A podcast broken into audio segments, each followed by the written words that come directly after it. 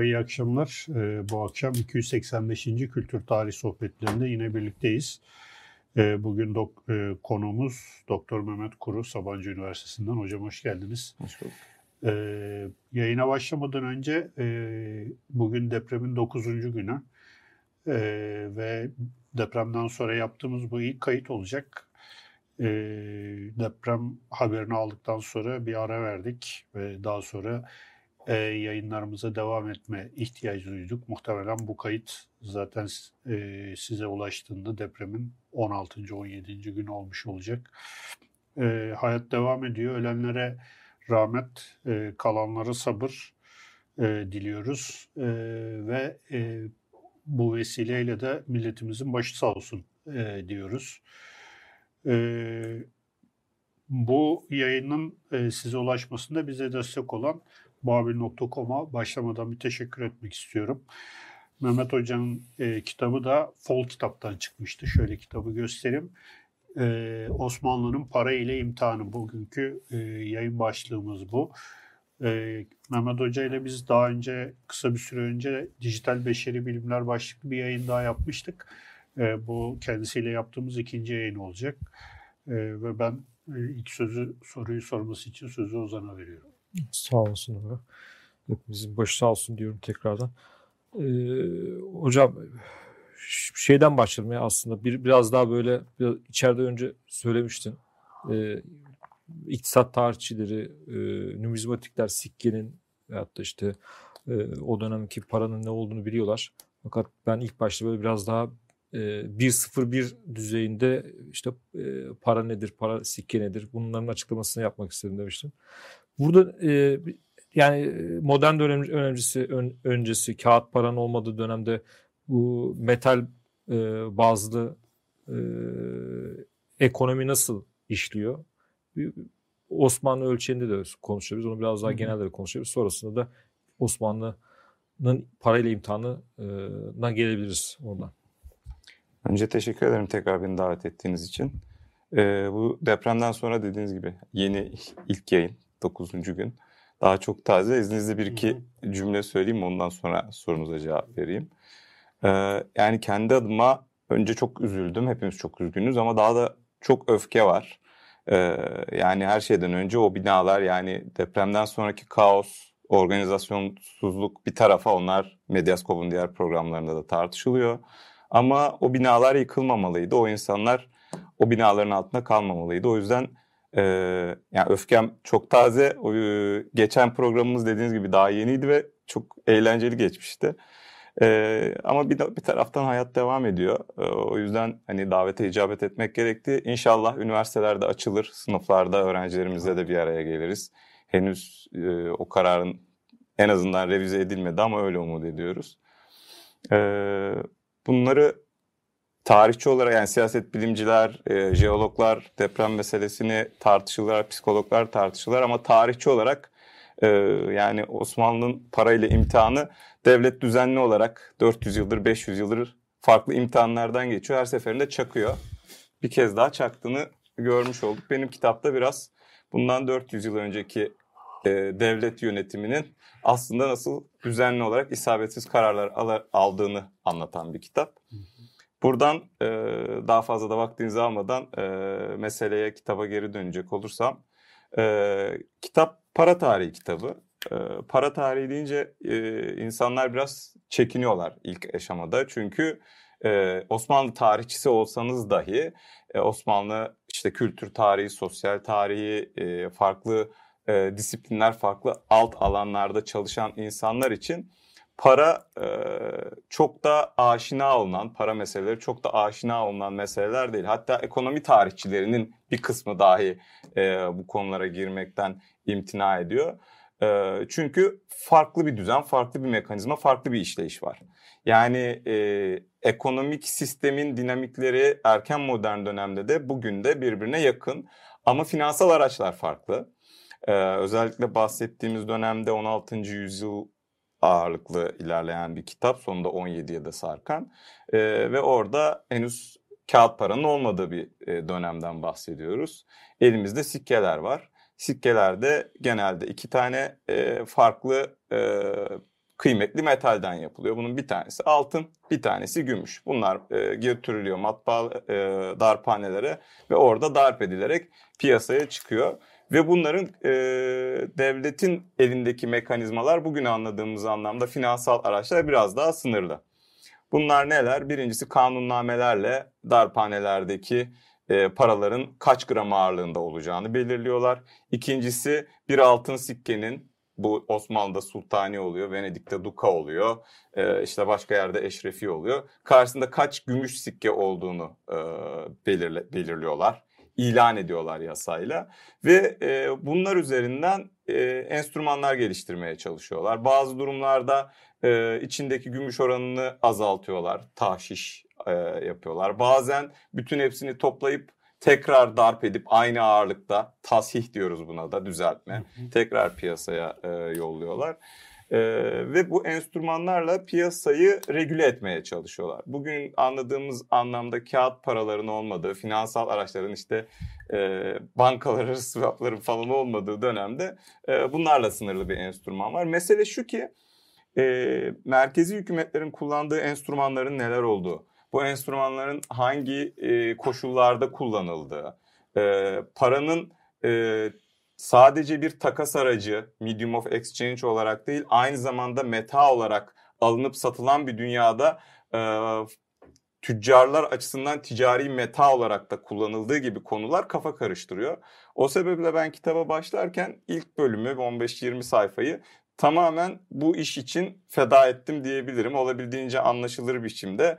İşte bakın bu sikkedir. Bunun içinde gümüş vardır, altın vardır. E, ticari meta olarak alınıp satılabilir. O dönemde arbitraj farkları söz konusu ve bu e, tüccarlar açısından bazen cazip hale gelebilir. Bunu basit örneklerle de örneklendirerek anlaşılmasını sağlamaya çalıştım. Yani mesele teknik bir konu ama e, tarih öğrencileri hatta tarih öğrencileri değil sosyal bilimlerde lisans seviyesinde herkesin anlayabileceği e, düzeyde e, kaleme almaya çalıştım. Örneğin arbitraj meselesi kitabın ana akslarından biri. Ve e, ona da şöyle örnek verelim. Kitapta başka örnekler de verdim ama e, yeryüzünde dünyada sadece iki tane para olduğunu düşünün. Ne diyelim bugün herkesin anlaması için euro ile dolar. Bu İstanbul'da 1 dolar 2 euroya denk geliyor. E, Atina'da öbür kıyıda e, 1 dolar 3 euroya denk geliyor. Siz ne yaparsınız? Buradan dolarları toplarsınız piyasadan götürürsünüz e, Yunanistan'a. Orada euro ile takas edersiniz buraya getirirsiniz. Dolayısıyla burada 1 dolar 2 euro alırken orada 3 aldığı için elinizde e, %50 fazla kar olur. Bu paradan para kazanma. Hani bugün de diyorlar ya paradan para evet. kazananlar. O zaman paradan para kazananlar tüccarlar ve bunu meta olarak alıp satıyorlar. Tabii bunun e, işte bir nakliye e, miktarı var. E, orada götürüp getirme meselesi darphaneye götürüp orada e, oranın sikkesiyle takas ederken belli bir para ödüyorsunuz. Buna arbitraj deniyor. Onları düştüğümüzde elinizde kar kalıyorsa bu cazip hale geliyor. Ee, biraz lafı uzattım ama bağlayayım meseleye e, yani kitabın ne, e, ana meselesine. E, şimdi bu arbitraj farkları Avrupa pazarlarında 15. yüzyılda ortadan kalkıyor. E, çünkü %5-6 oranında bir senyoraj payı var. Üstüne nakliye e, şeyi biniyor, maliyeti biniyor bunun üzerine. Ve Avrupa'da, e, kıta Avrupa'sında özellikle e, bütün ülkelerin altın gümüş dengeleri farklı sikkeler basılsa bile burada sikkenin kendisinden bahsetmiyoruz. İçerdiği gümüş ve altın paritesinden bahsediyoruz. Birbirine yakınsıyor. Yani her Avrupa'da e, her ülkede 1 e, gram altın 11 ila 12 gram gümüşe denk geliyor. Ama bu Avrasya ölçeğine çıktığınızda böyle devam etmiyor. Ee, İran'da işte 9, e, şeyde e, Hindistan'da 7-8, Çin'de 6. Dolayısıyla Çin'de 1 gram altınla 6 gram gümüş alınırken bu altına karşılık gümüşün çok daha kıymetli olduğu anlamına geliyor. Avrupa'da bu oran 1'e 12. Dolayısıyla basamak basamak aslında e, gümüş değerleniyor Avrasya kıtasında. Peki bizim mevzu nereden çıkıyor? Biz Osmanlı'daki ekonomik krize bakarken genelde hep 16. yüzyıl sonuna odaklanıyoruz. Ama aslında meselenin kökenleri oradan kaynaklanmıyor. Biraz daha geriye gitmek gerekiyor. Bu benim biraz metodolojik anlamda da önerdiğim bir şey. Yani e, dönemselleştirme yapılırken sadece belli bir dönemi ele aldığınızda orada öncesini ve sonrasını dışarıda bıraktığınızda biraz kapalı devre kalıyor ve e, olayın altyapısını, temellerini çözemiyorsunuz. E, Osmanlı'ya geri dönecek olursak Osmanlı İmparatorluğu para piyasaları anlamında bir Avrupa İmparatorluğu olarak doğuyor. Yani Fatih Sultan Mehmet öldüğünde hep orayı derler ya kelebek şeklinde İstanbul başkent. Yukarıda Adriyatik kıyısındasınız. Karşınız Venedik, Dubrovnik var. E, aşağı indiğinizde de Ege kıyıları var. Karşınızda adalar var vesaire.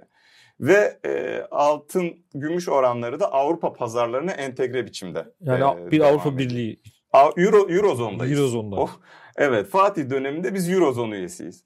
Ama e, bir anda Yavuz Sultan Selim'le birlikte e, Hindistan'a kadar, Basra Körfezi'ne kadar uzanan, bütün Memlü'yü ortadan kaldıran ve bütün Doğu Anadolu'yu bir anda e, imparatorluk egemenliğine girmesiyle ortaya bir sorun çıkıyor. Yani evet e, güzel bir şey toprakların genişlemesi oradan vergi topluyorsunuz, ticari yolları kontrol ediyorsunuz.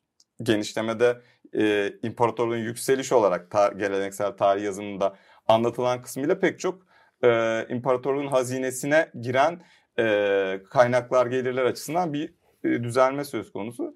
Ama bu sefer parada e, para politikalarında, para piyasalarında bazı açmazlara düşüyorsunuz. Çünkü sizin bir kıyınız e, Avrupa para zonuyla, para piyasalarıyla entegre, öbür kıyınızda İran'da e, aynı gümüş çok daha değerli. %25 kadar bir e, fark var. Ve bu e, imparatorluktaki gümüşün İran'a ve Hindistan'a doğru akması anlamına geliyor.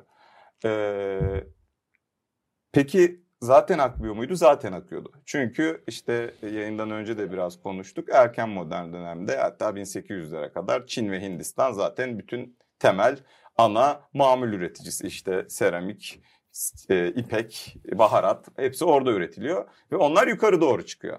Ee, Karşılığında ne alıyorlar? Avrupa'dan aşağıya gümüş do, gümüş e, akmaya başlıyor. Bu Osmanlı için de geçerli. Bizim de ticaret fazlamız var Avrupa'ya karşı, ticaret açığımız var Doğu ülkelerine karşı.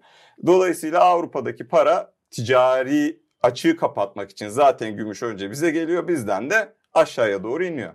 Ama az önce anlattığım arbitraj meselesinden dolayı buna ilaveten yani zaten ticaretten kaynaklanan açığa ilaveten piyasalardan bir de e, meta olarak gümüş açışı var. E, akışı başlıyor doğuya. Çünkü biz de e, 1'e 12 tutturmaya çalışıyoruz. Avrupa'ya entegreyiz. Orada 1'e 9.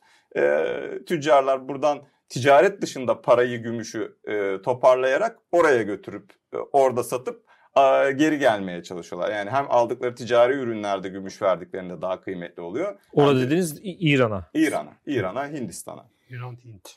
Ee, ve dolayısıyla e, böyle bir hani imparatorluk biz köp jeopolitik pozisyon köprü durumundayız meselesi. Köprü yani. Tam köprü. E, çünkü iki yaka başka telden çalıyor. E, ve bu Avrupa'da çok da e, yani rastlanılmayan bir durum. Çünkü az önce bahsettiğim gibi oradaki bütün ülkeler aynı para piyasasında entegre biçimde işliyorlar. Orta çağ, geç orta çağda. Bu bizim sorunumuz haline geliyor.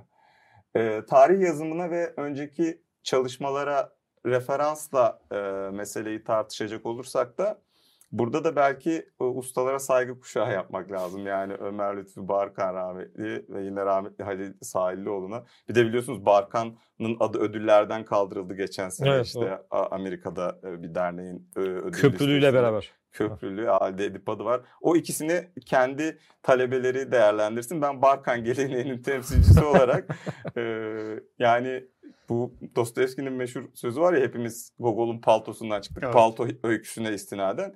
Biz de hepimiz Barkan'ın e, çalışmalarından çıktık ki Barkan kendi başına ekol. Yani e, Sahilioğlu da öyle ve hani e, para için onu da en başa koyabiliriz ama Barkan dediğiniz isim fiyat endekslerini ilk hazırlayan adam, nüfus hareket nüfuslara bakan adam, nüfus iskan çalışmalarını yapan adam. Ee, yani o ekonominin işte toprak hukuk meselelerine bakan adam her şeye bakmış bir insan. Ee, dolayısıyla çok rahat bir şekilde onun paltosundan çıktığımızı söyleyebilirim. Halil Salihioğlu da keza yani Salihioğlu'nun tezi bu arada basılmadı. Yani tezinden... Bildiğim kadarıyla hazırlanıyor. Bir, inşallah, inşallah hazırlanır. E, çünkü e, yani tezinden makaleleri var ve onlar İngilizceye de çevrildi ama ben e, tezinden de çok istifade ettim çalışırken. Tez 58 yılında daktiloya çekilen bir tez ve hani e, okunmuyor bile yani şu aşamada. Ama 60 yaşından fazla bir tez için e, çok genç ve diri hala e, çok kullanılabilen e, bir tez. Onların hakkını teslim edeyim. Onun dışında işte elbette Şevket Hoca başta olmak üzere Baki Tezcan'ın, e, Cemal Kafadar'ın. Cemal Hoca da herkes kültür tarihçisi bilir. Aslında doktora tezi e, ticaret ve ekonomi tarihi üzerinedir. E, onlardan da e, çok istifade ettim. Mevzuya tekrar geri gelecek olursak ben arada böyle balonlar yaparak e, konuya tekrar gayet geri iyi. Ee, Barkan Hoca fiyat endekslerini hazırladığında işte Avrupa'daki fiyat devrimi tartışmalarını yorumluyor. Osmanlı'da bu dönemde enflasyon vardı. Oradaki e, yani Avrupa'daki enflasyonun sebebi Amerikan gümüşünün oraya akması ve e, piyasalara gümüş akışının çok fazla olması diyordu. E, yani Avrupa tarihçileri bunu böyle söylüyordu.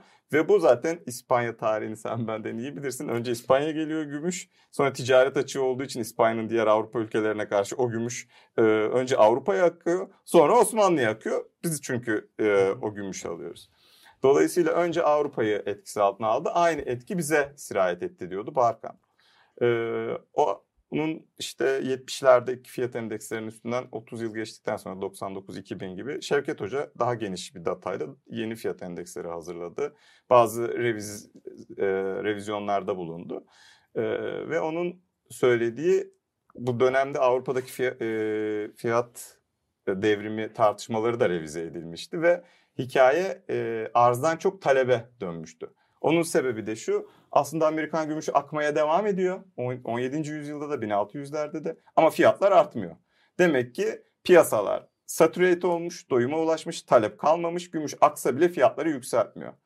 Ee, peki Osmanlı'da niye böyle oldu? Şevket Hoca da aynı çerçeveyi kullanarak diyor ki 16. yüzyılda Osmanlı'da nüfus arttı. En azından yerleşik düzene geçen e, köylerin sayısı arttı, şehirlerin nüfusu arttı. Bunlar arasında ticari ilişkiler, ağlar arttı, paraya talep arttı. Ve bu ilk gelen gümüş bu talebi karşıladı. Daha sonra e, sistem Osmanlı'da da e, doyuma ulaştıktan sonra para piyasaları gelen gümüş artık arttırmamaya başladı diyor. Bu da işte e, 25 yıl önceki e, ve ana temel paradigma bu e, Osmanlı e, ekonomik krizinin üzerine tarih yazımında. Peki biz arada ne öğrendik? Biz arada şunu öğrendik. E, Beçin'de bir define bulunuyor. 2000 yılında Beçin Muğla'da. Hı hı. İçinden 40 bine yakın sikke çıkıyor. Ve bu 40 bin sikkenin tamamı 1580'lerden 1600 işte 15'lere kadar uzanan tam da bu krizin o cavcavının ortasında basılan paraları e, bulunduruyor. Bunu numizmatlar alıyor, inceliyorlar. İçindeki e, paraları, e, miktarlarını ortaya koyuyorlar. Hangi darphanelerde hangi paralar çıkmış onlara bakıyorlar. Ee, ve 2010 yılında önce Almanca basılıyor. Ben tezim için kullanırken Almancam da yok. Almanca öğrenmek zorunda bırakan bir kitap basıyorlar böyle kocaman. Ondan sonra e, Türkçesi de yayınlandı. Ben doktora tezimi submit ettikten sonra sağ olsunlar e, TUBA'dan çıktı Beçin Definesi adıyla iki cilt.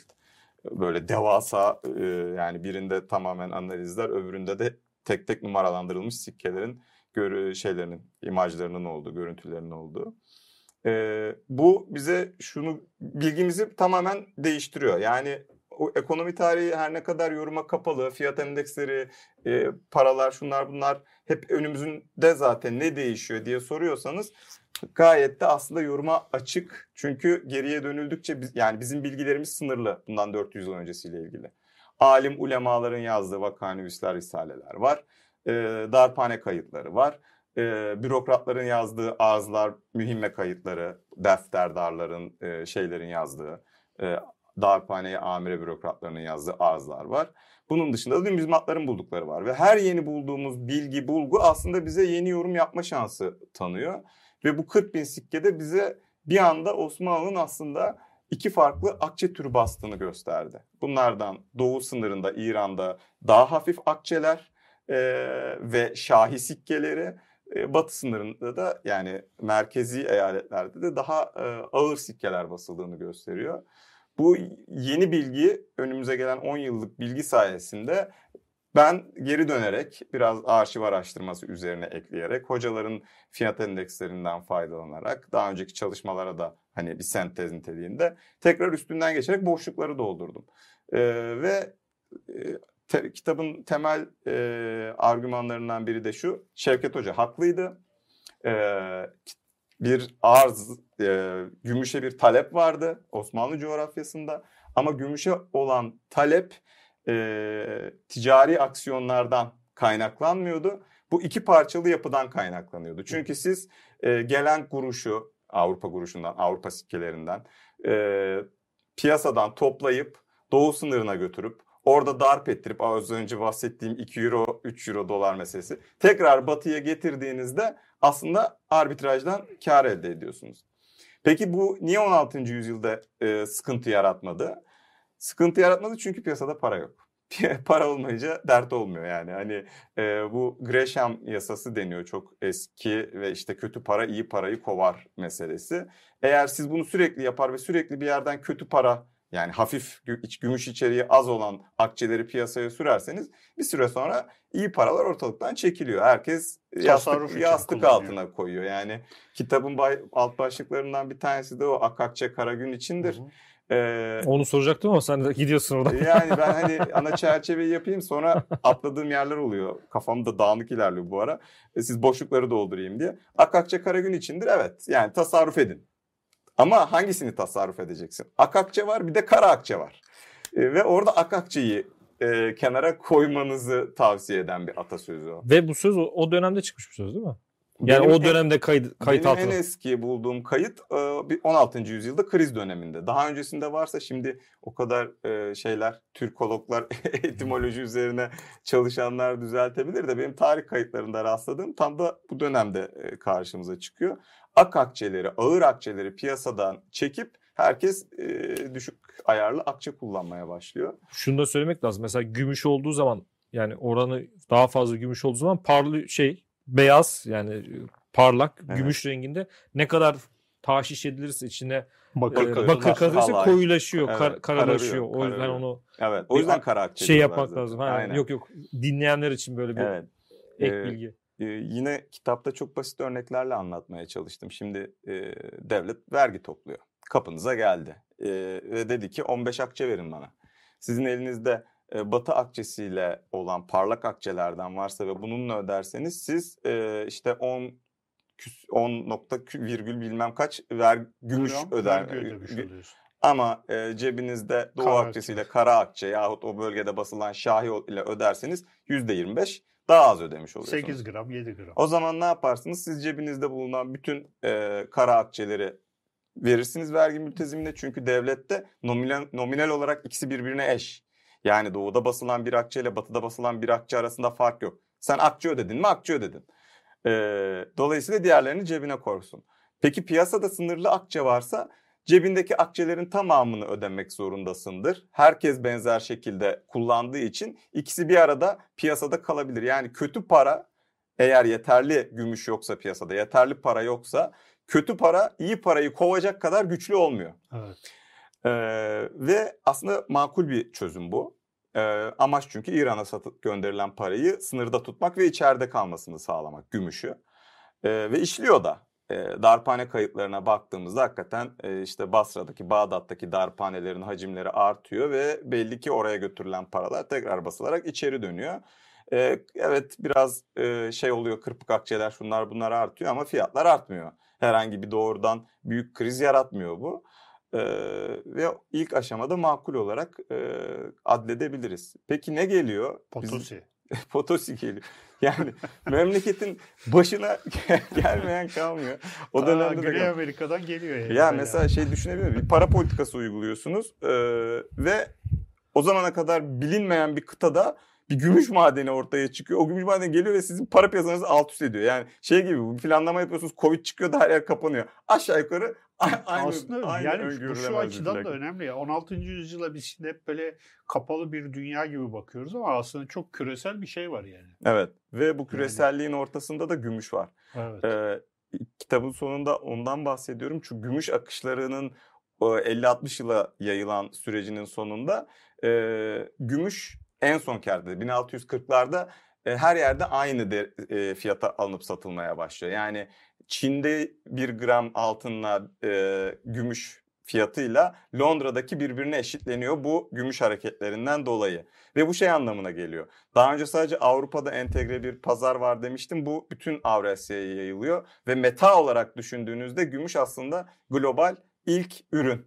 Yani hani diyorlar ya bugün Pamuk. dünyanın her yerinde pamuk. Coca-Cola örneği verecektim çok küresel ürün olduğu için. Her yerde üretiliyor ve aşağı yukarı aynı fiyatlara satılıyor. Satın alma gücü bakımından. McDonald's. McDonald's evet. Big Mac, Big, Big Big Mac. Mac price.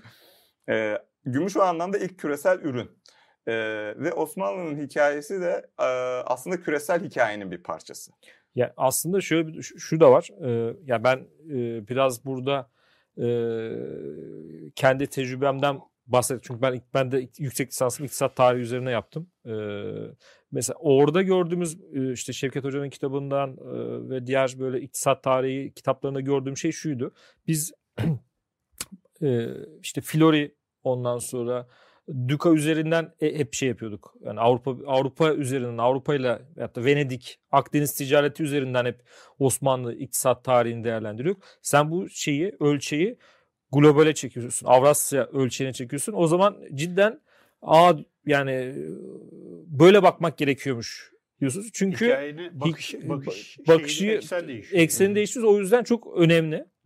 Ee, cidden benim için e, benim ufku, ufkumu açan bir şey oldu. Yani kitabın e, şeyi benim için o oldu. Yani biz diğer ölçeklerde de hep bakıyorduk ama mesela iktisat tarihi açısından hiç böyle düşünmemiştim.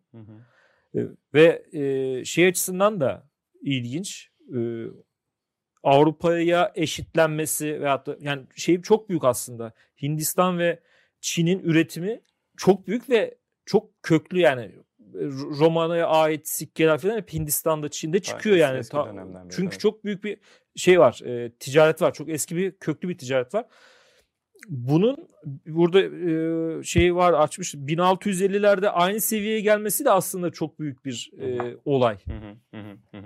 Daha önce yani o tarih boyunca olmayan bir Evet. şey oluyor. Yani şeyin de e, gelen gümüşün de ne kadar Büyük olduğunu. büyük olduğunu gösteriyor. Çünkü bu şey Çin dediğimiz, Hindistan dediğimiz şeyler yani Avrupa ticari olarak zaten e, e, ekonomik büyük büyüklük olarak e, bunlarla baş edebilecek bir yapıda değil. Yani şey diyelim mesela gayri safi milli hasılası buralarla ölçülebilecek bir ekonomi değil ama aynı seviyeye geliyorlar. Oraya biraz daha açalım orası önemli. Bence de kitabın önemli argümanlarından bir tanesi de o. Yani skalayı genişletip bu tarafta ne olduğuna bakmak. Çünkü Osmanlı'yı Avrupa ile karşılaştırmaktansa artık hani benzer ölçekteki Doğu imparatorluklarıyla karşılaştırmaya çalışıyoruz bir süredir Osmanlı tarihçileri olarak.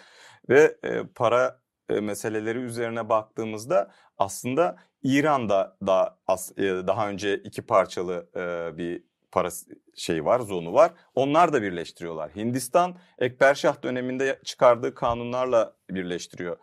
Ee, Çin Çin 7 yıl 700-800 yıl boyunca aynı vergi sistemini uygularken e, 1581'de vergi sistemini değiştiriyor. Çünkü orası da parasallaşıyor ve orada da artık aynı yerine nakdi vergilendirmeye geçiliyor. Yani e, Osmanlı'nın karşılaştığı, karşılaştığı sorun bütün modern öncesi erken modern dönem geniş imparatorlukların yani yüz ölçümü anlamında büyük imparatorlukların e, uğraştığı sorunlarla imparatorlukta uğraşıyor. Aynı dönemlerde neredeyse yani e, üst üste çakışacak şekilde aynı tarihlerde çözümler buluyorlar. Yani e, İran'da Abbas döneminde 16. yüzyıl sonunda bu oluyor. Öbür tarafta Ekberşah 1584'lerde çıkarıyor yasalarını. Aynısını 1581'de Çin'de çıkıyor. Baktığınızda aynı 10 yıllık dönemde herkes aynı sorunlarla boğuşmuş görünüyor ve bir şekilde benzer şey, e, çözümleri getirmişler. E, bizimki biraz daha fazla zaman alıyor. Yani 1580'lerin başında başlayan kriz ancak bu para piyasalarını entegre etme işi 1600'lerin başında 20-25 yıl sürüyor. Çok daha erken belki çözülebilirmiş. Öngör yani yine e, şeye geleceğiz ya. Çok da örnek var kitabı okuyanlar görecektir. Defterdar yazıyor, vakanüvis yazıyor, risale yazarı yazıyor, darphane bürokratı yazıyor. Herkes diyor ki problem bu. Bunu çözmeniz lazım. Onlar gidiyorlar işte oğlanlarla avratlar e, top e, gümüş kullanmasın. Yani bulabildikleri çözüm yani gümüş e, problemine, para problemine bu. E, en sonunda gene de aklı evveller var ya böyle kafası çalışan. İşte Cigalızade gidiyor. E, köprü ta, şey e, Kemalettin Efendi diye bir ulemaya Taşköprülüzade'ye diyor ki bunun mev- mevzusu ne? Bize bir hani bizim bugün anlamda bir rapor hazırla bir programı. Gidiyor e, şeyde 1400'lerin başında e, Makrizi diye meşhur bir alim var Memlüklerde. E, pek çok alanda yazmış. İbn Haldun'un öğrencisi evet, o. evet onlar bilir. Onun bir risalesi var çünkü 1410'larda da e, Memlük benzer bir para krizi yaşıyor. 200 yıl önce bizim krizden. Adam onunla ilgili bir e, risale yazmış Arapça. Bizim Kemalettin Efendi onu gidiyor. Türkçe'ye çeviriyor. Türkçe'ye çevirirken araya sürekli e, kendi yorumlarını ekliyor. En sona da 3-4 sayfalık işte sistem budur. Para sisteminin problemleri bunlardır. Ama Osmanlı'nın problemi doğrudan bununla ilgili değildir. Şunlarla şunlarla ilgilidir. Çözmek için de bunlar bunlar yapılmalıdır diyor. 1600 yılında tercüme etmiş bunu. E, hatta Cemal Hoca'nın, Cemal Kafadar'ın makalesi var. Bizde çalıştım ben üzerine metnin. Onu da bu sene yayınlayacağız inşallah bir aksilik olmazsa. Yani bir de mütercim olarak neye ne kadar müdahale etmişi de görmek önemli. Yani karar alma süreçlerinde bir alimin e, nasıl bir fonksiyonu vardı onu göstermek açısından mühim bir e, metin bu. E, neticede adamın söylediği yapılıyor ve problem çözülüyor. E bir arkadaşım 25 yıl niye beklediniz o zaman diyorsun yani. Hani. Bu problem şu şekilde çözülüyor değil mi hocam? Bu ikili para sistemin terk ediliyor. terk yani ediliyor. Tek bir para sistemine geçiliyor. Aynen. E ben mesela İkili şunu- derken şey abi geçtim önü de altın gümüş mevzusu değil. Yani Yok. ikili bölge. Akçenin Ha, ak- hafif Akçenin- akçe e, Ha, şey, şey. Şimdi ben e, bir şey yapayım. Bundan iki ay önce kadar e, AKM'de bir sergi açıldı. Bu Kudret ve e, neydi? Kudret ve Hafıza diye bir sergi. E, Darphane Amire'nin işte arşivleri vesaire. Serginin de kuratörü Hasan Mert Kaya. Buradan ona da selam göndereyim. O bizzat kendisi gezdirdi yani bizi sağ olsun. Şey de vardı. Bizim Önder Kaya da vardı. Beraber gezdik. Mesela orada anlatıyor. Şimdi tabii biz hep modern yani ben biraz tabii iktisat tarihini e, tarihçisi falan değilim. İşte diyor bu Bağdat akçesi diyor. Diyorum ya Ba- Bağdat akçesi nasıl oluyor? Bağdat'taki dar, darphane. Şimdi biz hep ka- kafamızda İstanbul'da bir darphane var. Darphane amire. Darphane amire Orada burada basılıyor. basılıyor her yere gönderiliyor. İşte diyor bu Erzincan darphanesi, bu bilmem işte Bosna darphanesi falan anlattı bize. Ben o zaman fark ettim aslında. Yani farklı darphaneler var. Hı hı. Ee, sizin kitabınızı okurken de mesela Bağdat Darphanesi'nin e, şeyiyle e, hani nasıl söyleyeyim kuruyla diyelim. Hı hı. İşte Bosna Darphanesi'nin kuru birbirinden farklı. Hı hı. Şimdi hani e, aslında e, piyasa dediğimiz şey hiç değişmiyor. Mekanik Ya para- dinamikler aynı. Evet yani bugün de mesela baktığın zaman yani para nerede ise yani kar neredeyse para oraya kaçıyor. Hı hı. Şimdi sizin kitabınızı okurken hani insanların e, ba- batıdaki akçeleri alıp doğuya götürüp darphaneye bastırıp tekrar batıya getirmesi hikayesi ya korkunç bir organizasyon yani. Tabii. Hani bir yandan Para bak- simsarları çok iyi çalışmışlar yani. yani Evet. e, hani kolay bir iş değil. Bir de o dönem Celali isyanları var. Anadolu e, karma karışık vesaire bir sürü Aslında ekonomik sıkıntı e, da var. benim tezim ve temel yani İngilizce basılacak inşallah kitapta bu Osmanlı'nın 1580-1600 arası hani bu gerileme paradigmasının üzerinde yoğunlaştığı dönemin dinamiklerinin neler olduğuna Hı hı. bakıyordum. Bu para içindeki sadece dört ayaktan biri. Bunun ikinci ayağı var ticaret. Çünkü bu parayı gümüşü getirenler buradan ham madde çekmeye başlıyorlar ve o ticaretin nasıl bir anda imparatorluğunun e, üretim sektörlerini vurduğunu görüyorsunuz. Yani ham madde ellerindeki sikkeyle geldikleri ve bu piyasada onların sikkesi makbul olduğu için çok daha rahat ham madde çekmeye başlıyorlar. Ne zamana kadar? Para krizi e, çözülene kadar. Bir 20-25 yıl orada bir sıçrama var. Diğer ayakları neler? Diğer ayakları da Celali meseleleriyle ilgili e, Osmanlı'nın demografik yapısı, iskan yapısı nasıl değişmiş? Bunda je, işte e, jeomorfolojik özellikler, iklim özellikleri, hangi dönemde kimler nerelerden nerelere kaçmış, Celaliler nereleri niye vurmuş sorusu Hmm. var. Onda da e, Biz seninle daha çok yayın yapacağız herhalde hocam. yani Çünkü bunlar çok e, tartışılması yani gereken konular. Celali isyanı dediğiniz imparatorluğun tamamını etkileyen bir isyan değil. Balkanlarda yok Celali isyanları yani Evet. küçük çeteler olsa bile. E, Bu kit- kitleselleşmiyor.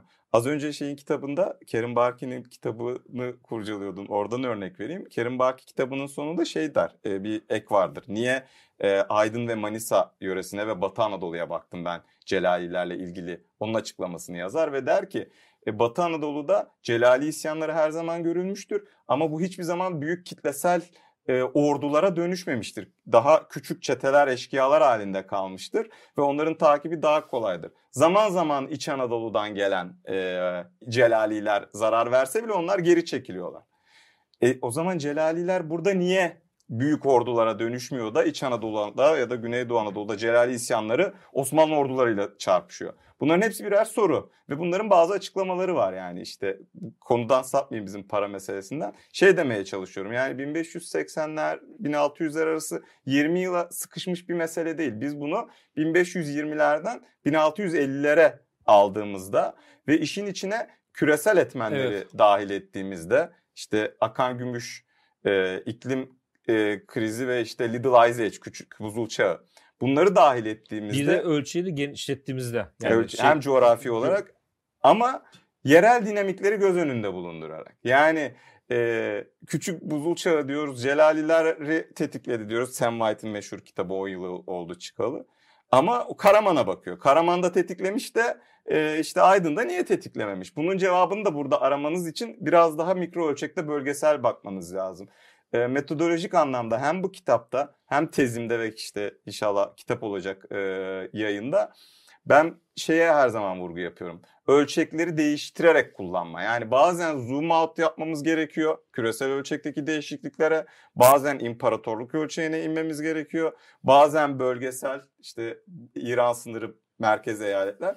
Bazen de köyler ve ovalar bazında yani iyice mikro yerel ölçeklere inmemiz lazım. Ee, şey anlamında da e, yani iklim verilerine 900 yıllık bakmamız gerekiyor. Bazen 5 yıllık bakmamız gerekiyor. Para hareketlerine 100 yıllık bakmamız gerekiyor ama 1585-89 arasında yıl yıl takip etmemiz gerekiyor. Yani e, hani mikro ölçekli bir çalışma mı yapıyoruz? İmparatorluğun tarihini mi yazıyoruz? Küresel bir anlatımı var burada derseniz hepsini iç içe koyarak ancak Kat- bir katman katman ilerleyen bir ee, o anca o şekilde an- anlayabiliriz. Yoksa e, ya dış etmenlere bağlıyorsunuz e, işte iklim vurdu dış etmen derken e, yönetim dışında küresel anlamda küçük e, Little Age yahut gümüş hareketlerinden etkilendi diyorsunuz. Bu size şöyle bir konfor alanı sağlıyor. İşte 90'lardan sonra hızla büyüyen küresel tarih yazımına Osmanlı'yı şak diye koyuyorsunuz. Bakın orada da isyanlar vardı, burada da var. Orada da e, işte soğuk vardı, burada da var falan böyle tarih yazımına şak şak koyabiliyorsunuz. Ekonomik kriz işte bakıyorsunuz Avrupa'da da vardı, İngiltere'de de fiyatlar fırladı 16'da. Burada da demek ki biz oraya aynı şekilde yerleştirebiliyoruz. Hı hı. Bu sizi makbul tarihçi yapabilir küresel tarih çalışıyorsanız. Ama e, bir anlamda yerel dinamikler de söz konusu. E, para ölçeğinde bahsettiğim iki parçalı yapı sistemi neyse e, işte iklimsel anlamda da jeomorfolojik anlamda da her bölgenin farklı bir yapısı var. Ve e, gelen küresel etken e, Little Ice Age ise bunun adı küçük buzul çağı ise o. Gümüş akışı ise o. Yerelde e, bölgesel olarak farklı şekilde sonuçlar doğurabiliyor. O yüzden hem bu kitapta hem benim genel olarak tarihe bakışım hani biraz yeni çalışan genç arkadaşlar için konuşuyorum burada. Ben de gencim de. Hani master, master, master- ben de gencim. ben, ma- ben daha yaşa, ben daha ölmedim. Ee, ben master doktoradaki arkadaşlar için hani bu hoca ne anlatıyor, derdi neymiş derseniz e, çok lokal ya da çok küresel yazmanın e, bazı boşluklar yarattığını düşünüyorum Hı hı. ben. Ve mümkün mertebe tabii bunun e, dezavantajı ne her şeye yetişemiyorsunuz. Evet. Yani ben gidip de İran para tarihi çalışamam. Ancak orada ikinci literatüre yaslanıyorum ya da Çin'de ne olduğunu o alanda yazılan tezlere bakarak öğreniyorum. Keza başka çalışmalarda da geniş bir literatürden faydalanıyorum. Bu da benim belki de Osmanlı tarihinde geçireceğim yani arşivinde geçireceğim 4-5 yılın 2-3 yılını başka işlerle uğraşmama sebep oluyor. Hani elbette bir yeri doldururken öbür taraftan vermek zorunda kalıyorsunuz. Ee, ama kastettiğim hem bu e, kitap bağlamında hem genel olarak doktora tezimde ve sonrasındaki çalışmalarımda inşallah yapmak istediğim şey bu. Ee, shifting e, scales, e, ölçeklerin e, farklılaşarak, değiştirerek, değiştirerek kullanmak. Peki hocam ben e, buradan şeyi soracağım. Yani bu geniş ölçekte gü- e, incelediğiniz zaman gördüğünüz e, Osmanlı e, yönetici elitinin iktisadi ufku, iktisadi ara- karar alma ufku nasıl? Yani biraz önce bir- biraz böyle hafiften bahsettin ama biraz daha böyle geniş ölçekte Ya bu biraz e, yani yapacağım yorum tabii ana, anakronistik olabiliyor ama en Olsun. azından yok e, şeyi söylemek mümkün. Yani bu işin içinde olan adamlar her şeyi biliyorlar ve raporluyorlar gibi gözüküyor. Yani hani e, ya mesela Mustafa Ali ki e, çok yazan çok üreten bir adam vakanüvis ve o dönemde bu kriz başladığında Halep'te falan uğraşıyor bu e, defterdarlık meseleleriyle. Adam şey yazmış ya burada krizin sebepleri para krizinin sebepleri bunlar bunlar bunlar.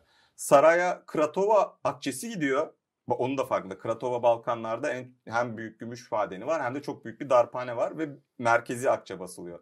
Saraya iç hazinesine giren akçe oradan gidiyor. O yüzden buradaki akçenin yani buradaki krizin farkında değil onlar diyor.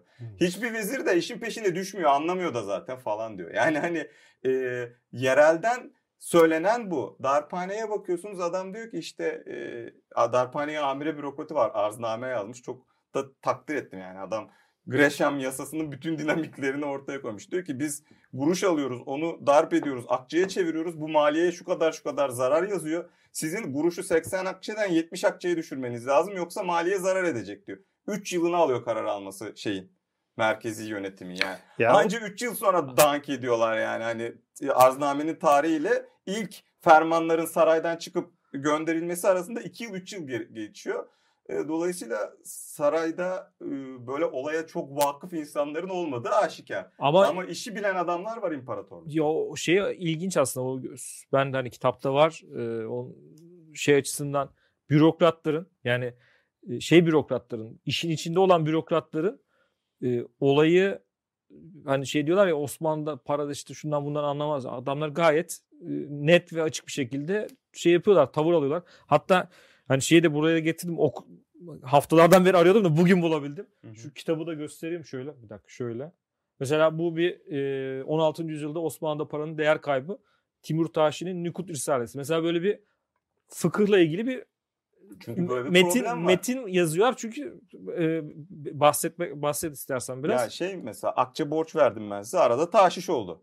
Ben o borcumu geri alacağım sizden paranın değeri yarıya düştü. Siz şimdi eski akçeye göre mi borcu verdiğiniz göre mi yapacaksınız yoksa yeni akçeye göre iki kat mı ödemeniz gerekiyor? Bunu gidiyorlar alime soruyorlar. O da risale yazıyor. Yani hani Yani bir- şey var. ne diyor abi? Ye- Yediye faiz göre. mi değil midir diye. Şey demeye çalışıyorum. Hani işin anakronistik kısmı benim az önce bahsettiğim kısım değildi. Bugün de fayın üstüne ev yapma diyorsun. Raporunu yazıyor jeoloji uzmanı. işte mimarı yazıyor, mühendisler yazıyor. Adam belediye gidiyor oraya koyuyor havaalanını, hastane yıkılıyor. Yani hani e, yönetimle aşağıda o yani e, karar alma mekanizmalarına e, uzmanların dahil edilmemesi meselesi bizim işte anakronistik kısmı bu. Burayı kesebiliriz ya da e, çok dikkate almayabilirsiniz güncele. Yo, ilişkin gay- ga- ga- gayet güncel bir şey. Ben hatta onu soracaktım. Yani şimdi e, karar alma mekanizmasındaki işte Ozan söyledi. Yani Osmanlı e, bürokrasisi me- meselenin özünü biliyor. Şey yapıyor bunu raporluyor ama e, saray zevatı Evet. inatla bunu şey yapmıyor ve e, mesela şey çok ilginç geldi bana hocam. Hepsi de Bu değil. 1500 Pa- şey lafınızı bölüyorum yani gene de kapıdan Cigazizade kapıdan Derya o dönemde. O gidip soruyor alime ne yapalım diye. Yani Evet. e, topyekün silmeyelim ama genel olarak bir şey problemi var. Meselenin yani mesele konuşuluyor. Sarayda bir sürü meşveret meclisleri kuruluyor. Bunların hepsinin şeyleri var. Yani vakanüsler kayıt düşmüşler. Şu konuşuldu, para krizi böyle oldu bilmem ne. Toplanıyorlar toplanıyorlar. Çıkıyorlar hiçbir şey yok yani ortada. İşte diyorlar ki e, bi- bilmem gürzleri gümüşten yapmayın. Yani imparatorluk yönetiyorsun ve askerin elindeki gürzün içindeki gümüş miktarıyla bunu çözüleceğini zannediyorsun. Dolar satıp dolar satıp e, şey dolar Kuru tutmak kuru gibi. tutmak gibi yani şey dolar satıp derken şey anlamında dolar satmak. Vatandaşa dolar sattırıp e, kuru düşürmek gibi böyle şey geçici işte palyatif. Hocam Tarihçi olarak burada- bunlar bu örneklerden imtina ederim çünkü en sakat iş budur bizim çok popüler Evet. tarihçilerin yaptığı iş. Evet. Bugün aynısı 500 yıl önce de vardı. Öyle bir şey yok elbette ama e, insan bazen çarpılıyor hakikaten yani benzerlikleri Evet. görünce. Mesela burada kitabınızda e, 1585 tahşinin nasıl niye- neden başarısız olduğuna dair bir şey var. Yani bir tahşiş yapılıyor ama halk bir şekilde buna direniyor. Bu biraz bunu anlatır mısınız? Nasıl oluyor bu iş yani? Şimdi, yani bir de tabii tepki de var bir Tabii. yandan. e, yani tahşiş meselesi e, az önce biraz bahsettik. E, İmparatorluk erken modern dönem, yani modern öncesi devletlerin kapasitesi düşük. Devlet kapasitesi ne demektir? Aldığınız kararları topluma nüfuz ettirme ve alınan kararların işleyiş mekanizmalarını dikte etme meselesi. Bunun için ne gerekiyor? Ciddi bir bürokratik e, yapı lazım ki o bürokratlarla bütün işleyişi kontrol edin. Modern öncesi dönemlerde devletin bürokrasisi görece sınırlı. Dolayısıyla bugün olduğu gibi e, işte bir ekonomi kararı alıp da darphaneye emir verip de oradan artık işte para bas diyemiyorsun karşılıksız. Tahşiş kararı alıyorsun. Davullarla ortalara gönderiyorsun adamları. Diyorlar ki işte artık akçenin karşılığı şudur, gümüşün budur. Herkes elindeki akçeyi darphanelere götürsün, değiştirsin. Darphanelerde senin getirdiğin 10 akçeye karşı işte 18-19 akçe veriyorlar. Daha küçük tahşiş edilmiş akçeyi ve bu şekilde e, işliyor sistem.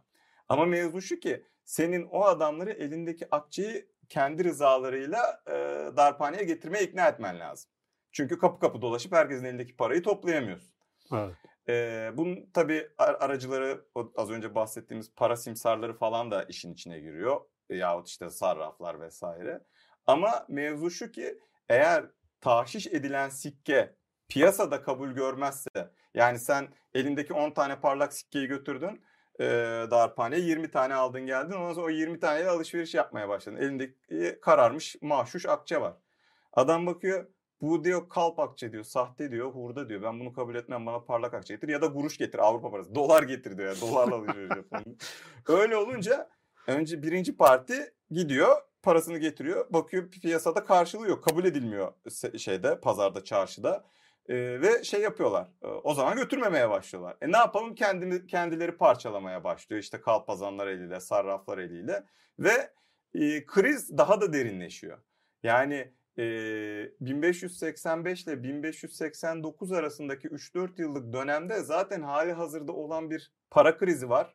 5 Evet. yıllık. Üzerine bir de başarısız bir tahşiş girişimiyle hem e, enflasyonu ikiye katlıyorsunuz siz hem de para politikasını uygulayamıyorsunuz. Paraya olan güvensizlik de E, herkes o zaman e, altınla yahut e, işte dolar dediğimiz e, İspanyol kuruşlarıyla falan alışveriş yapmaya başlıyor. Hiç, hiç de yabancı gelmedi. E, elindeki akçeleri de parçalayarak kullanmaya başlıyor yani. E, ve hatta yine orada Mustafa Ali'yi çok andık. Allah rahmet eylesin. Çok e, makbul faydasını gördüm. 400 yıl önce yaşamış adam. Şey diyor. E, işte anlatıyor böyle böyle maaşuş akçe geçmedi. Bunun için sadrazamın gidip rıza üretmesi gerek şey. E, padişahın gidip çarşıda pazarda rıza üretmesi gerekiyordu. Bu insanları ikna etmesi gerekiyordu gibi bir pasajı var yani. Çünkü sen e, çarşıyı pazarı e, ikna edemezsen paraya güvenmezse insanlar kabul etmiyorlar. E, ve saraya şikayetler geliyor işte. Çünkü merkezdekilere hala altın veriyorlar. Çok gürültü çıkmasın diye. Taşra'daki askerlere maaşları e, yeni üretilen şeyle ulufeyle ödenme, ulufeleri yeni akçeyle ödenmeye başladığında bunlar ödeyemiyorlar. E, pazarda kullanamıyorlar bu paraları ve e, şikayet geliyor. İşte burada e, Tırhala'daydı galiba olay. Kabul etmiyorlar bu paraları bilmem neler. İşte e, sahih akçe görünümlü kalp akçedir falan diye kimse almamış. Buradan da emir gidiyor. Onlar vallahi billahi bakır kalay değil gerçek akçe biz burada üretiyoruz onları falan diye. Ya seni kim kazır Tırhala da buradan yolladığın fermanla adam oradaki mahşuş akçeyi mi kabul edecek? 3-4 yıl böyle gidiyor. Ondan sonra bir daha tasih için bir daha hepsini topluyorlar. Ee, tabii e, işte şey yapıyorlar tekrar e, bu daha önce içine kalayla bakır koymuşlardı. Şimdi onları çıkarıyorlar tekrar parlak akçe olsun da piyasa kabul etsin diye. Ama %44 oranında tahşiş uygulayınca yarıya düşüyor görüntüsü akçenin. Hmm. Gramajı. Küçü- Evet. küçülüyor yani. Ekmek gibi yani küçülüyor bizim ekmeklerde. Akçe de böyle küçülüyor ve bunlarla e, ödeme yapıyorlar as şeye e, askere kapı kullarına. Bu sefer kapı kulları diyor ki böyle atçı mı olur? Böyle atçıyla ulufe mi ödenmiştir? O işte o, Ali Osman'da bugüne kadar 300 yıldır falan deyip e, sad, veziri götürüyorlar. Doğacı Mehmet Paşa o şeyden sorumlu. Önce sadrazamın kapısına gidiyorlar. Sadrazam diyor ki o işe ben bakmıyorum o vezir bakıyor. Onu gidiyorlar öldürüyorlar. E, ve bu şu anlamda çok önemli. Kritik bir dönüm noktası Osmanlı tarihi açısından. İlk kez payitahtta kanlı bir isyan bu vesileyle 1589'da çıkıyor. İlk kez isyancı e, askerler, kapı kulları e, kelle alıyorlar tabiri caizse. Ve sonrasında bu artık hani yüzlerce yıl sürecek düzinelerce isyanın ilk halkası. Zaten e, şeyle Osman'ın öldürülmesiyle arasında da 30 yıl var. Çok da uzun bir süre sayılmaz yani. Padişaha kadar Padişaha gidiyor. kadar gidiyor. Ee, o yüzden bir kırılma noktası ve kırılma noktasının altında da ekonomik kriz ve işte o dönemki para politikaları vesaire yatıyor. Ee, 300 yıl önce böyle e, ve 1589'da bu oluyor. 1600'de kriz devam edince tekrar kapısına dayanıyorlar. O zaman da gümrük emininin falan alıyorlar. Ee, kadın Yahudi bir kadın onu öldürüyorlar. Oğlunu öldürüyorlar. Ve E, kapıya Esther. dayanıyorlar kirayı. Ve e, diyorlar ki hepinizi alırız. Ee, hani ad- şu parayı düzeltin. Ee, işte Gazanfer Ağa var o zaman bi- biliyorsunuzdur. Çok meşhur Hı hı. Gazanfer Ağa'nın kellesini almaktan falan son anda tamam tamam hemen yapıyoruz deyip yatıştırıp e, hemen başlıyorlar.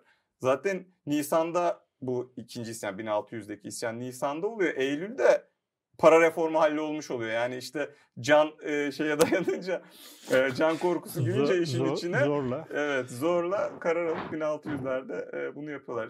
Şey son olarak şunu bağlayayım e, tüm bu mevzuyla ilişkili. Yani e, 1585'te hata yapıyorlar. 89'da kuruşla pariteyi hesaplayamıyorlar. Hata yapıyorlar. 1600'e kadar gidiyor. Sürekli bir hata politikaları devam ediyor, ediyor ama sonunda bir şekilde mevzuya ayıp e, biraz da can korkusuyla belki e, meseleyi çözüyorlar.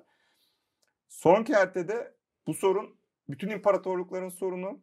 Osmanlı'nın aldığı aksiyon diğerlerinin aldığı aksiyonlarla çok benziyor. Dolayısıyla ortada bir e, şey yok. Yani hani her şey çok iyi gidiyordu da böyle bir anda sistem çökmüş gibi bir sorun yok. e, durum yok. Gelen soruna çare arama ve daha önce karşılaşılmamış bir e, mevzu bu.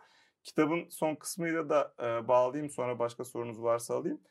Mesela e, piyasaların parasallaşması şu demek.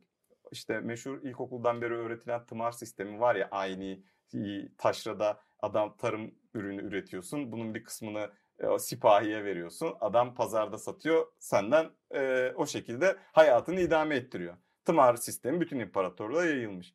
Sen parasallaşınca artık o aynı toplanan vergiler yavaş yavaş nakdi toplanmaya başlıyor. Ve sen askerlerine e, na, aynı değil nakdi vergi ödemeye, e, maaş ödemeye Maaş, başlıyorsun. Ve bu aslında kaynakların yeniden dağıtımı anlamına geliyor. Yani devlet dediğimiz mekanizma vergiyi toplar ve onları belli hizmetler için dağıtır. Bu e, vergi toplama usullerini tamamen değiştirdiği için vergiyi toplayan ellerin yeniden tanımlanması anlamına geliyor. Mültezimler, işte e, eminler, şunlar bunlar, taşradaki yöneticiler, bunların merkezle bağlantıları. Aslında bütün devlet yapısını yeniden tanımlamış oluyorsunuz siz. Ve bu şey anlamına geliyor. Yani vergiyi toplayan eller bu kaynakları nerelere aktarıyorsa işte o yüzden e, hane halkları genişliyor. O yüzden e, vezirler, sadrazamlar, paşalar daha fazla güç kazanıyor. E, bu yüzden o iktidarda iktidarın bölüşümü, o e, paydaşları artıyor. Daha önce tek bir sultanın adı geçerken artık e, valide sultanlardan da bahsediyorsun, paşalardan da, sadrazamlardan da. Bunun sebebi bu kaynakların yeniden tanımlanması. O yüzden Halil İnalcık Hoca rahmetli 1600'de getiriyor bırakıyor e, klasik çağ kitabında. Hmm. Yahut işte Evet. e, Baki Tezcan o yüzden 1622'yi ikinci imparatorluğun başı olarak sayıyor. Yani o dönüşüm aslında devletin dönüşümü anlamına geliyor. İşte Mustafa Ali'yi okuduğunuzda e, diyor ya ben alimim kenarda kıyıda kaldım bana verilmiyor. Çünkü bürokratik sistem gelişiyor ve artık e, kalemiye erbabı yani alimden ziyade bürokrat ihtiyacı e, doğuyor. Ve vergilendirme sistemleri, vergi defterlerinin yazım sistemleri her şey değişiyor. O ihtiyaca göre bürokratik sistem yeniden tanımlanıyor. hane halkları büyüyünce, paşalar büyüyünce bunların hamiliği artıyor. Daha önce bütün e, sanat eserleri, işte şeyler, minyatürlü güzel kitaplar sultana sunulurken artık e, paşalara da sunulmaya Mesela başlanıyor. Gazanfer Gazanfer onlardan biri. Yahut işte gazavatnameler bile paşalara yaz yani o seferi yürüten paşalara yazılmaya başlanıyor. Yani e, özetle bu bir altyapının dönüşümü kitabı. Yani meselenin ekonomik altyapısının nasıl dönüştüğünü anlatıyorum ben. Üst yapıyı zaten biz önceden tartışmıştık. Yani bizde tartışma tersten başladı. Ee, decline paradigm, gerileme paradigması yok. Ne var? İmparatorluğun devlet düzeninin değişimi var. Nereden anlıyoruz? İşte aslında nasihatnameler denen şey devlet düzeninin yeniden tanımlanması falan. Bunları biz ta Ebul Helacı- Helac'ın kitabına geri döneceksek 30 yıl 40 yıldır tartışıyoruz. Yani hani artık gerileme paradigması çöktü falan. Ama altyapısı nasıl dönüştüğü kısmı eksikti. Ben biraz da oraya ek- bir Biz hep bugüne kadar aslında sonuçların sonuçlar üzerinden devletin nasıl dönüştüğünü konuşuyorduk ama bunun altında yatan muharrik nedir?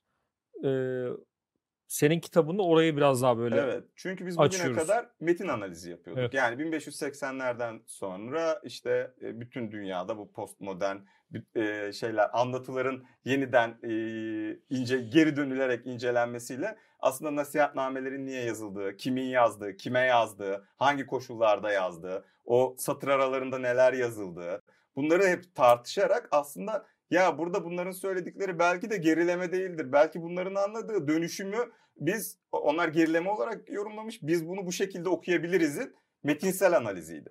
Bu kitap e, hikayeni hikayeyi başa sararak ekonomik altyapısındaki dönüşümün e, mekanizmalarını, dinamiklerini çözmeye çalışıyor. Evet. Valla o yüzden ben şimdi e, tekrardan 16 17 yün- 16. ve 17. yüzyıla döndüm. Karen Barke'ye başladım. Eşkıyalar ve Devlet. Sırada birkaç kitap daha var. Çünkü cidden e, Anadolu, Türkiye için bu dönem e, çok önemli bir dönem aslında. Hı hı. E, sonrasındaki o bütün o gelişmelere, e, E, de şey- son- çe- çatışmalara, Aynen. işte şeye çatışmaya, e, çatışma derken yani e, diyalektik olarak e, içeren bir şey. O E, yüzden Şey tartışmasına da girmek istemedim. Bilinçli bir tercih o.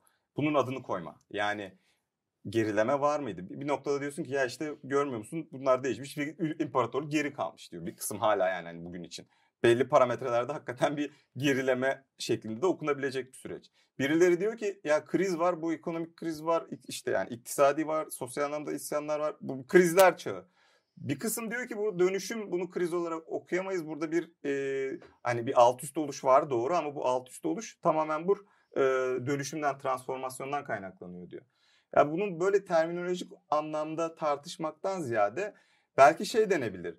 E, imparatorluğun kurumlarını yeniden düzenlemesine sebep olacak krizler dönemi. Yani hiçbirini dışlamadan.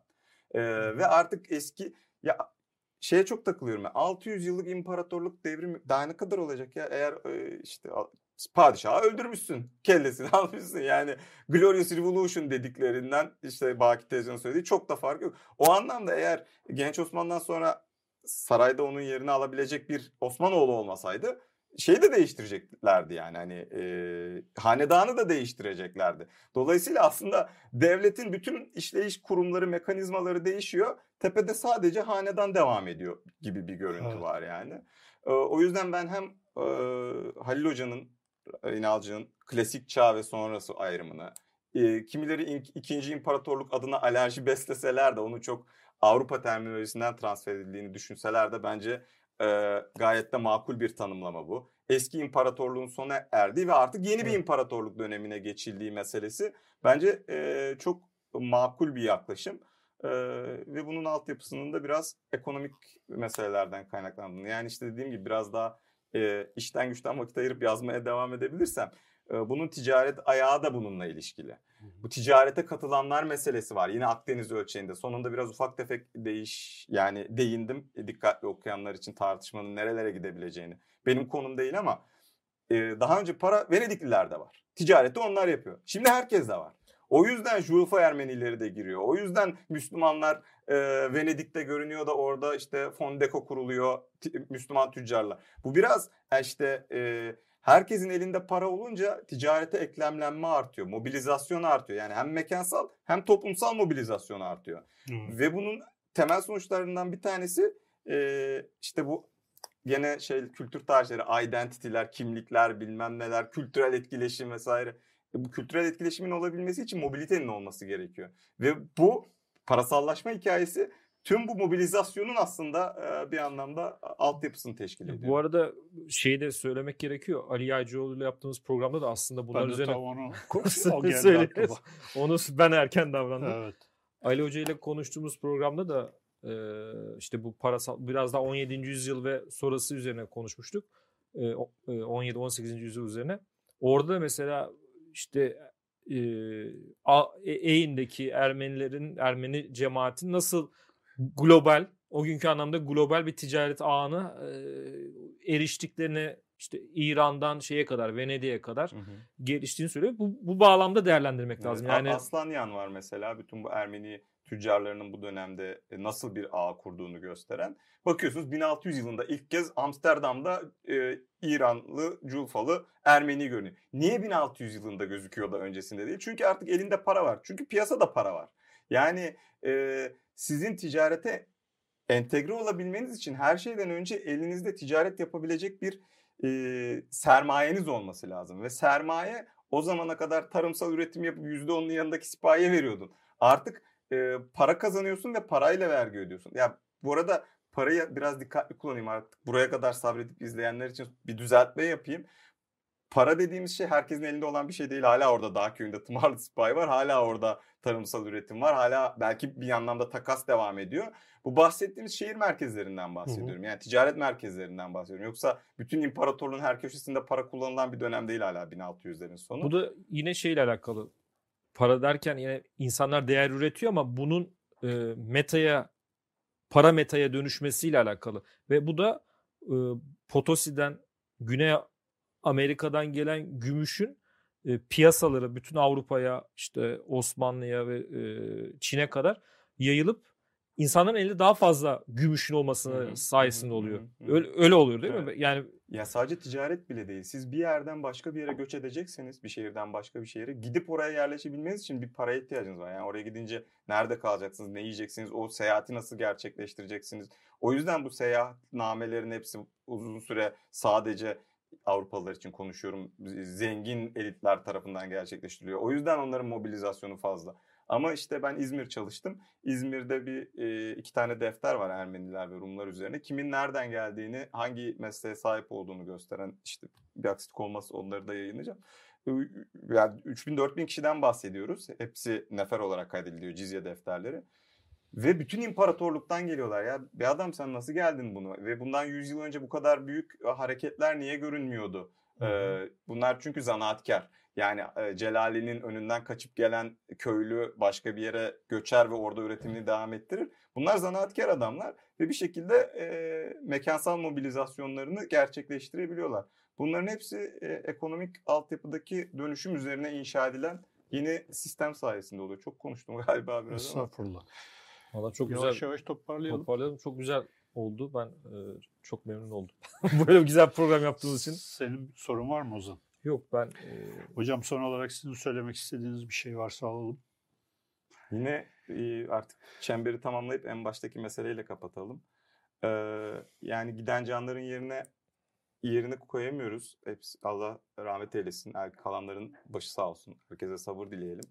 Ama kalanlar için e, daha iyi şehirler, daha sağlam evler, e, daha iyi okullar, daha iyi eğitim. Bunları sağlamak da bizim e, boynumuzun borcu olsun. E, ama kendi arkadaşlarımızla e, yani akademisyenlerle konuşuyoruz. Tarihçilerle, sosyal bilimcilerle. 200 yıl, 150 yıl, 200 yıl önce e, bu ülkede birileri başka ülkelerdeki e, yaşamları, insan hayatına verilen değeri görüp bu ülkeyi daha yaşanır, daha iyi bir e, ülke haline getirmek için yola çıkmışlar ve çok azmış sayıları. Bugün çok daha fazlayız. Çok daha fazla yetişmiş insan var ülkede. Gençler inanılmaz. Yani bugün Z kuşağı diye olmadık laflar edilen gençlerin ne kadar basiretli, ne kadar fedakar oldukları göründü. Ee, ve bu gençlerle birlikte e, bu ülke e, çok daha yaşanır iyi bir e, memleket haline gelecek. Yani bilmiyorum biz görür müyüz? Bundan önce 150 yıldır kimse görmemiş. Belki biz de görmeyiz. Belki çocuklarımız da görmez ama torunlarımız görecektir. O yüzden e, yani karanlık günlerde yine de e, umudu ayakta tutmak lazım. E, yapacak çok iş var. Evet. Çok teşekkür ediyoruz hocam. Bugün 285. Medyaskop TV Kültür Tarih Sohbetlerinde konuğumuz Mehmet Kuru ile birlikteydik. Kendisiyle Fol kitaptan çıkan Osmanlı'nın Para ile İmtihanı kitabı üzerine şu kitabı da göstermiş olayım. Bir yayın gerçekleştirdik. Bu yayının size ulaşmasında bize destek olan babil.com'a ve reji masasındaki arkadaşlara e, bitirmeden bir teşekkür edelim. E, tekraren e, memleketimizin başı sağ olsun. Ölenlere rahmet, kalanlara sabır diliyoruz. İyi akşamlar.